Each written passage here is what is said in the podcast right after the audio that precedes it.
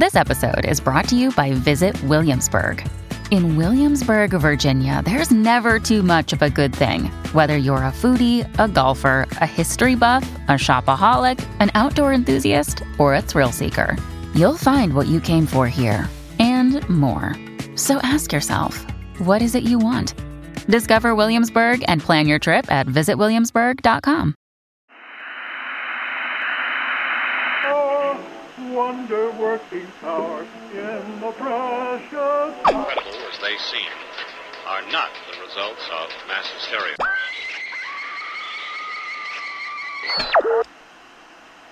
You may wish to adjust the dial. You're currently tuned into the wrong station.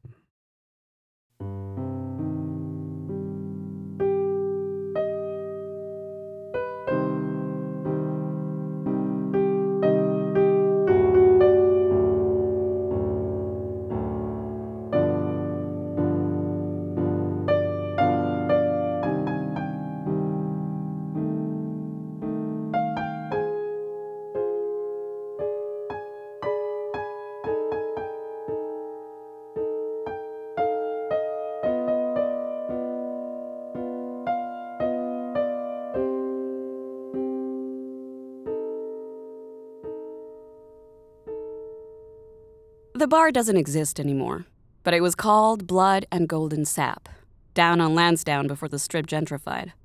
And you had to go in through the back laneway, lit here and there by guttering orange lights. The kind of place you'd expect to be murdered, but some of us are into that. Then, you'd come across an unmarked fire door, propped open by a chunk of cinder block, and duck through to find a red womb, a humid cloister smelling faintly of vodka and other people's sweat. Murmuring voices. Couples leaning toward each other over low tables in the alcoves, touching hands. $19 drinks in pre inflation money. And one night, in the darkest alcove near the back, Mihail. The red light suited him. He was very tall, quite dark, but with gray, surprising eyes dressed in all black that faded into the clots of shadow behind him. His long legs spread out underneath the table, and instead of general issue secondhand docs, he wore knee high cavalry boots, all piped with bloody trim. He didn't rise to meet me, but reached out a long arm to shake hands.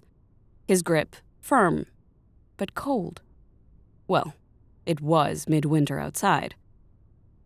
Mihail, was all he said. Then he flicked two fingers in the bartender's direction without even looking. Did you just order for me? Too old fashioned? He had a dry way of talking, accent Americanized, like someone who'd learned English from old US sitcoms.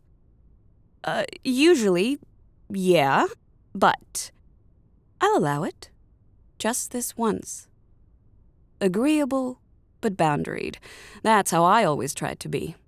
I'll play ball, but don't you try to push me around. Even though the bar was slammed, our drinks arrived almost immediately. Mihail must have had some pull. Two crystal tumblers of bloody black liqueur. Uh, what is it?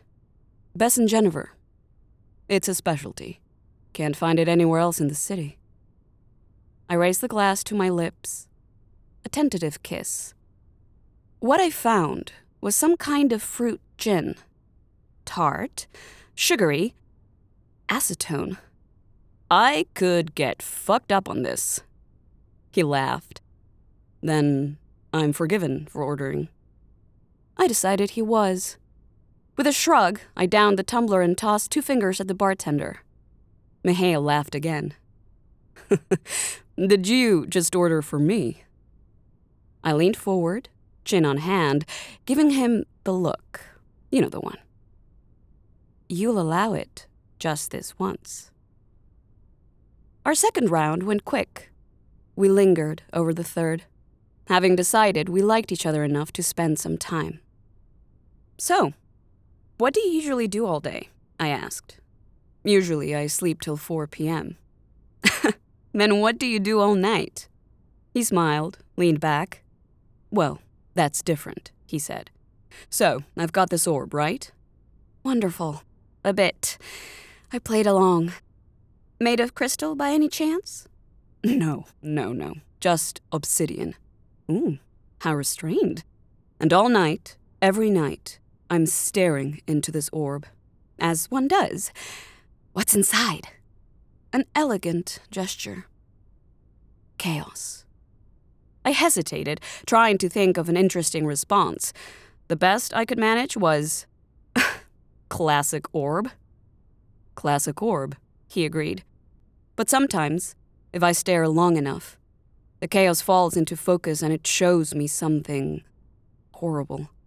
A massacre or genocide, some atrocity of the past. I thought about this for a moment, taking a pool of Bessengenever, letting the heavy liquid roll across my tongue.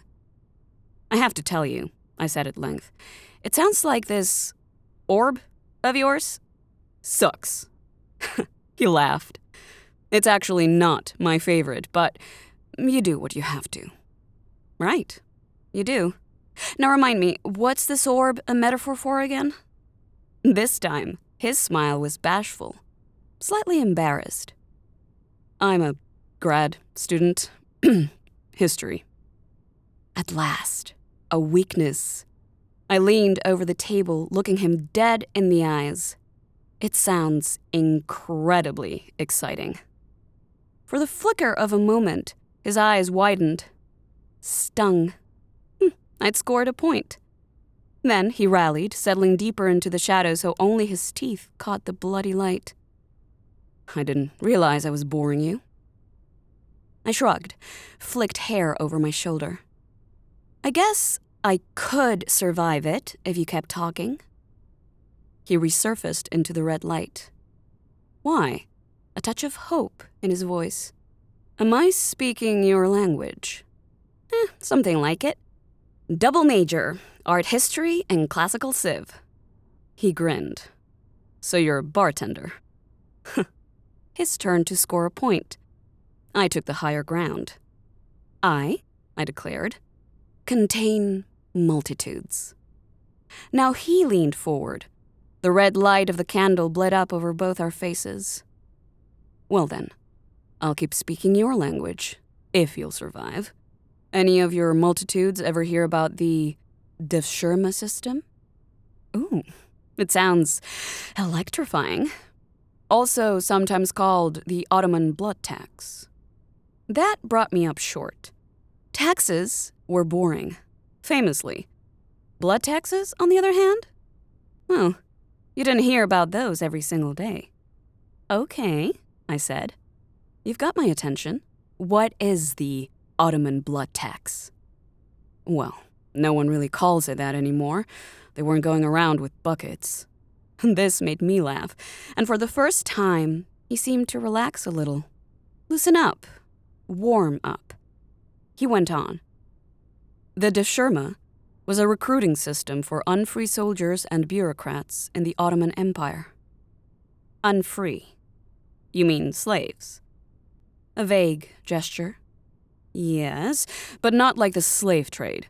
Boys taken by the Devshirme were destined for status and prestige. You could even become Grand Vizier. Not the same as getting crushed to death in a sugar mill. But still, you're taken from your home, forced into a life you didn't choose. He looked suddenly weary, like I'd reminded him it was all real, not just some story from a book. Yes, you're very right about that. I didn't let the silence linger. I've learned by now you have to charge right through. So, what fresh insights have you discovered about the Devshirme? Suddenly, he was animated again. I'm looking at the people who went home after. Boys whose villages sent them off to Istanbul at eight years old, who came back after decades in the Ottoman army. Janissaries. Elite slave soldiers. They must have seemed so alien, so frightening to their own families. Just imagine you're a little kid, and your big brother gets taken away by people you think are literal devil worshippers. You mourn, move on, grow up, and start a family. Then suddenly, 30 years later, He shows up on your doorstep, and he's a scary person now. Probably killed dozens of people, maybe hundreds. You don't even know him anymore. It's like. It's like he's come back from the dead. Oh, like a vampire or something. Exactly. His eyes bright. We were connecting. Interesting that Transylvania was in the Ottoman orbit for so long, that Vlad Dracula himself was a child hostage at the Ottoman court. Is that your thesis then? I laughed. That, um, what you call them, that, that the Janissaries are vampires? He thought about that. Other way around, he said. I finished my third drink, shook my head. I take everything back. So far as theses go, it's sexy. He leaned back into the red shadows, looking pleased with himself, as dark hair fell across his face. In that moment, I didn't think I'd ever been out with someone so good looking. Should we order another round? If you want to. I thought for a moment. No. I think that we should get the check. Out through that unmarked steel door and into the cold. The blowing, gritty snow. Under the orange lights, he was more solid than I'd thought. Not lean, but square under his black denim jacket. Did you ever work in a factory or something? He looked surprised by the question. No. It was bitterly cold. I fed my arm through his and pressed close against him for warmth, but felt nothing. Tell me about one of your vampires, I asked. Are you sure? None of them are happy stories. Eh, happy stories aren't interesting. Well, all right. He hesitated for a moment, wind chimes murmuring in one of the backyards as we passed. I'll tell you about Musa. Mm. Tell me about Musa. The whole city quiet as we walked together down that dim lit laneway. We don't know his real name. Musa was the name his foster family gave to him in Anatolia. By the time he arrived at the Enderun school in Istanbul, he may not have even remembered the name his parents gave him. 1498. That's when we think he was born, which means he was only 17 when he turns up at the Battle of Chaldiran. A child soldier, by our standards. Chaldiran. The name had a um, strange taste, like something half remembered. An apocalyptic battle. A victory for the Janissaries, but Musa would have lost friends. Probably many of them. Wave after wave of fanatical Qizilbash horsemen charging down upon them. Red hats and white coats. The gleam of sunlight hard on the lance points. That sight would have stayed with him his entire life. We turned from the laneway into the street. All empty. A bit of hard snow whipping through the power lines. He kept talking, and his story had a mesmerizing effect. The strange names and images of distant lands all mingling up with half forgotten Orientalist paintings seen in the back corners of some museum or other years ago. Two years later, Musa turns up in Egypt. Selim the Grim's conquest of the Mamluks. A few more stunning victories, which Musa would have been a part of, leaving him a hardened veteran by 20. He'd have developed a taste for blood by then. Then westward with Selim's son Suleiman, the capture of Belgrade, 1521, Rhodes, 1522. 60,000 dead of sickness outside the walls, but Musa survived and entered the citadel in triumph. At 28 years old, another apocalyptic battle, this time against the Christians. The Battle of Mohacs in Hungary. A bloodbath a massacre, a decisive win. Could anybody still be human after all of that? This feels like the high point of the story, I said. What happened next? Highest point or lowest? Three years later, the siege of Vienna, a disaster for the Ottomans. After that, we lose sight of him. Did he die? We have no records. Maybe he died, maybe he defected, back across the border to Wallachia, where he was born. Maybe he found a way to deal with a taste for blood. That sounds nice. That's the version that I choose, Does it? Remember earlier? The family with the dead man turning up at dinner. By now, we were outside the subway station, its hard yellow light blurring out into the snow, its warmth beckoning. I was very cold. Well, here we are, he said. Tonight was fun. I thought so too. I looked up at him, into his strange gray eyes. I don't feel like going home yet. He met my gaze, but it was difficult to read his expression. Reluctance? No, something more than reluctance. Almost fear. I should probably turn in. I thought he was just playing hard to get, and so I played hardball. I stepped in close and stood on my tiptoes to whisper in his ear. I thought you liked to sleep in late. For a moment, he almost recoiled. Maybe he was less experienced than I thought. M- maybe I needed to pump the brakes.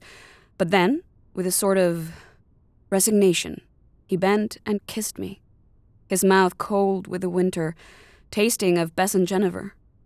A hard, good kiss. That's my place, he said, uh, just a few doors down. Interesting.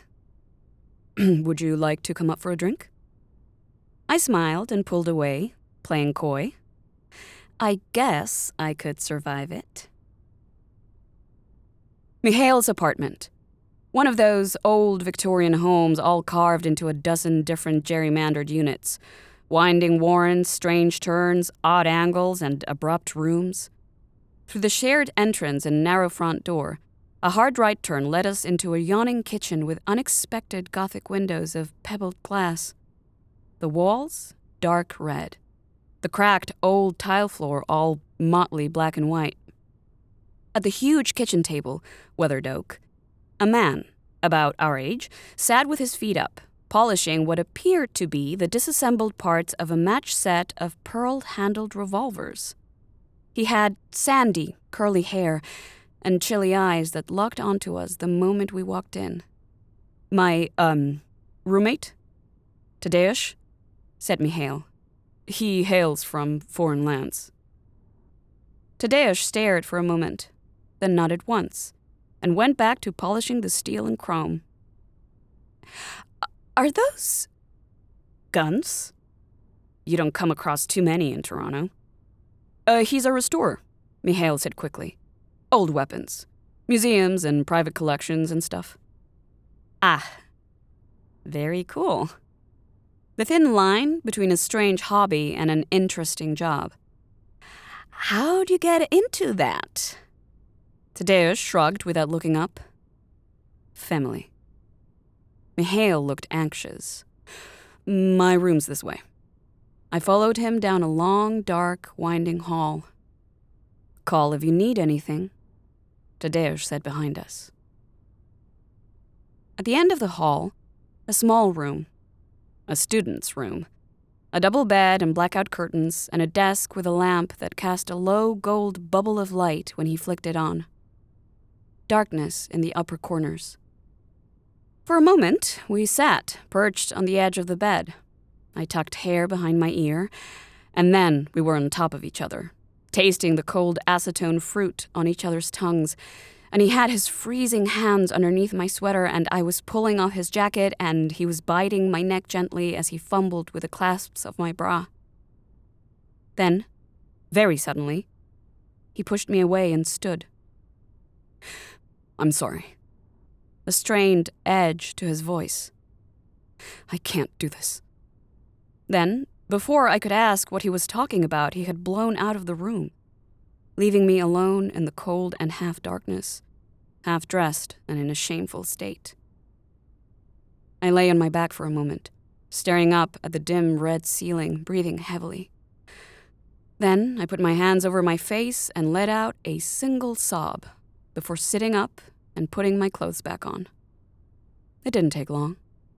Not the first time for me. That fucking apartment wasn't built to code. No back exit. Otherwise, I'd have snuck out and never once looked back.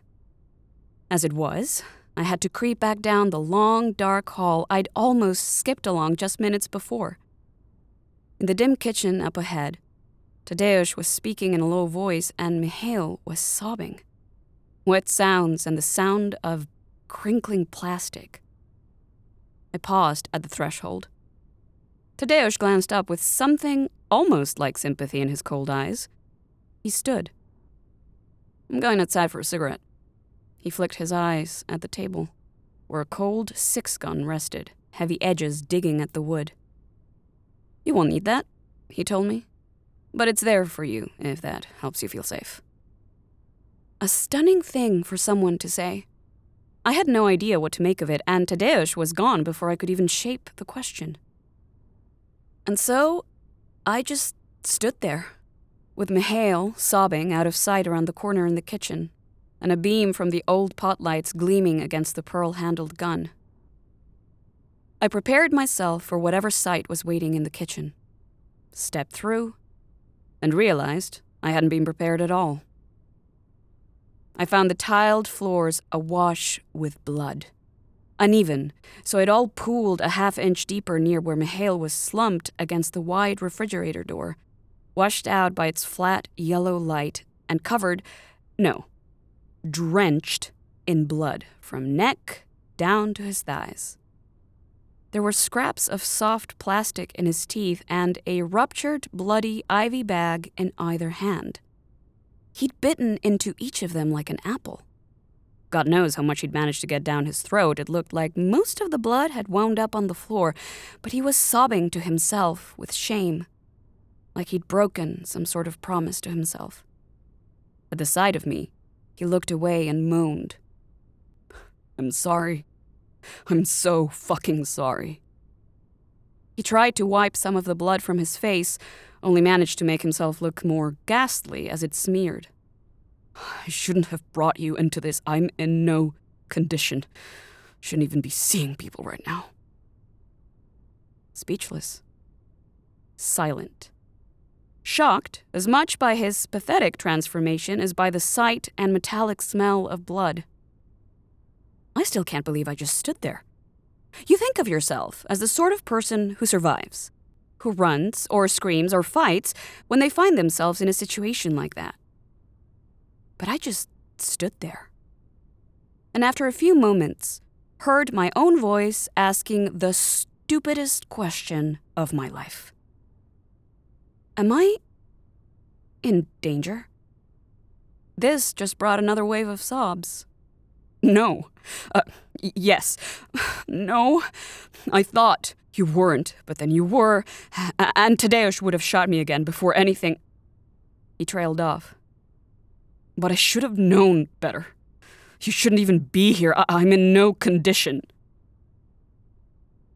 To my surprise, I found myself sitting on the edge of the table. I felt the urge to go to him. Might even have done it, except for that moat of blood. Ever the codependent, I suppose. He looked so miserable. They always do.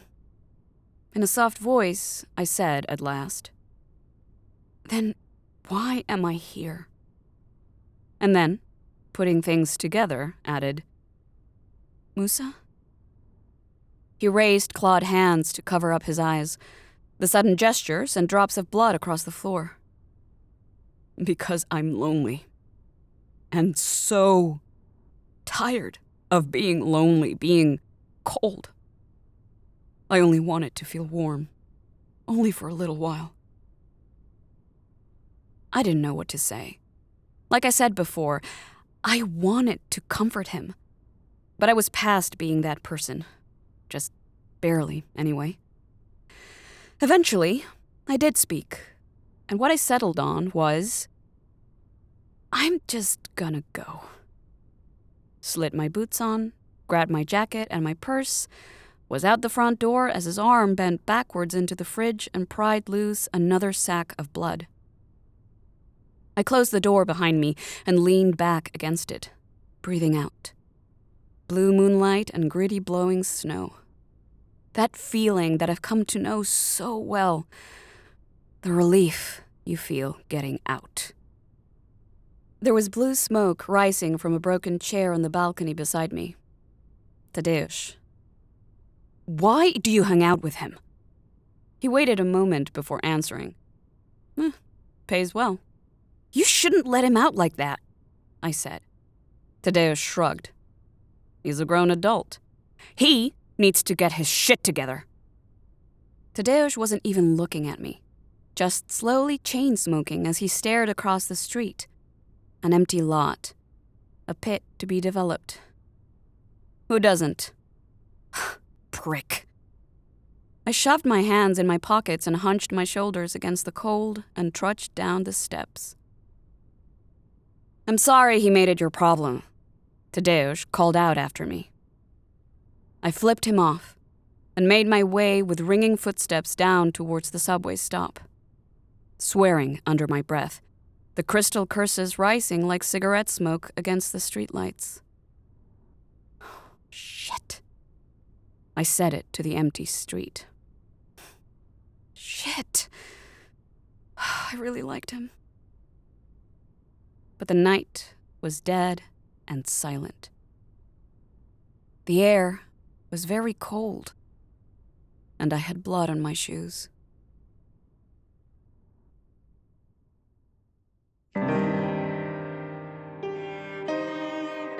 The Wrong Station is made possible with the generous support of our listeners on Patreon. Patrons can listen to The Wrong Station ad free, as well as get access to bonus episodes, discussions, and more.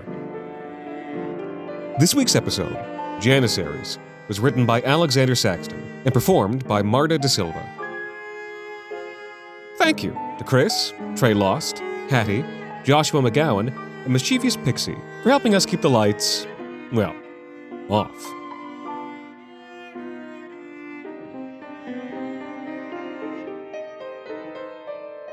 Wrong Station is co produced by Alexander Saxton, Anthony Botello, and Jacob Duarte Spiel, with music composed and performed on the piano by Ilan Citrin, and arranged for the viola and performed by Viola Schmidt. You can follow The Wrong Station on Twitter, Facebook, and Instagram, and email us at thewrongstation at gmail.com. And until next time, thank you for listening.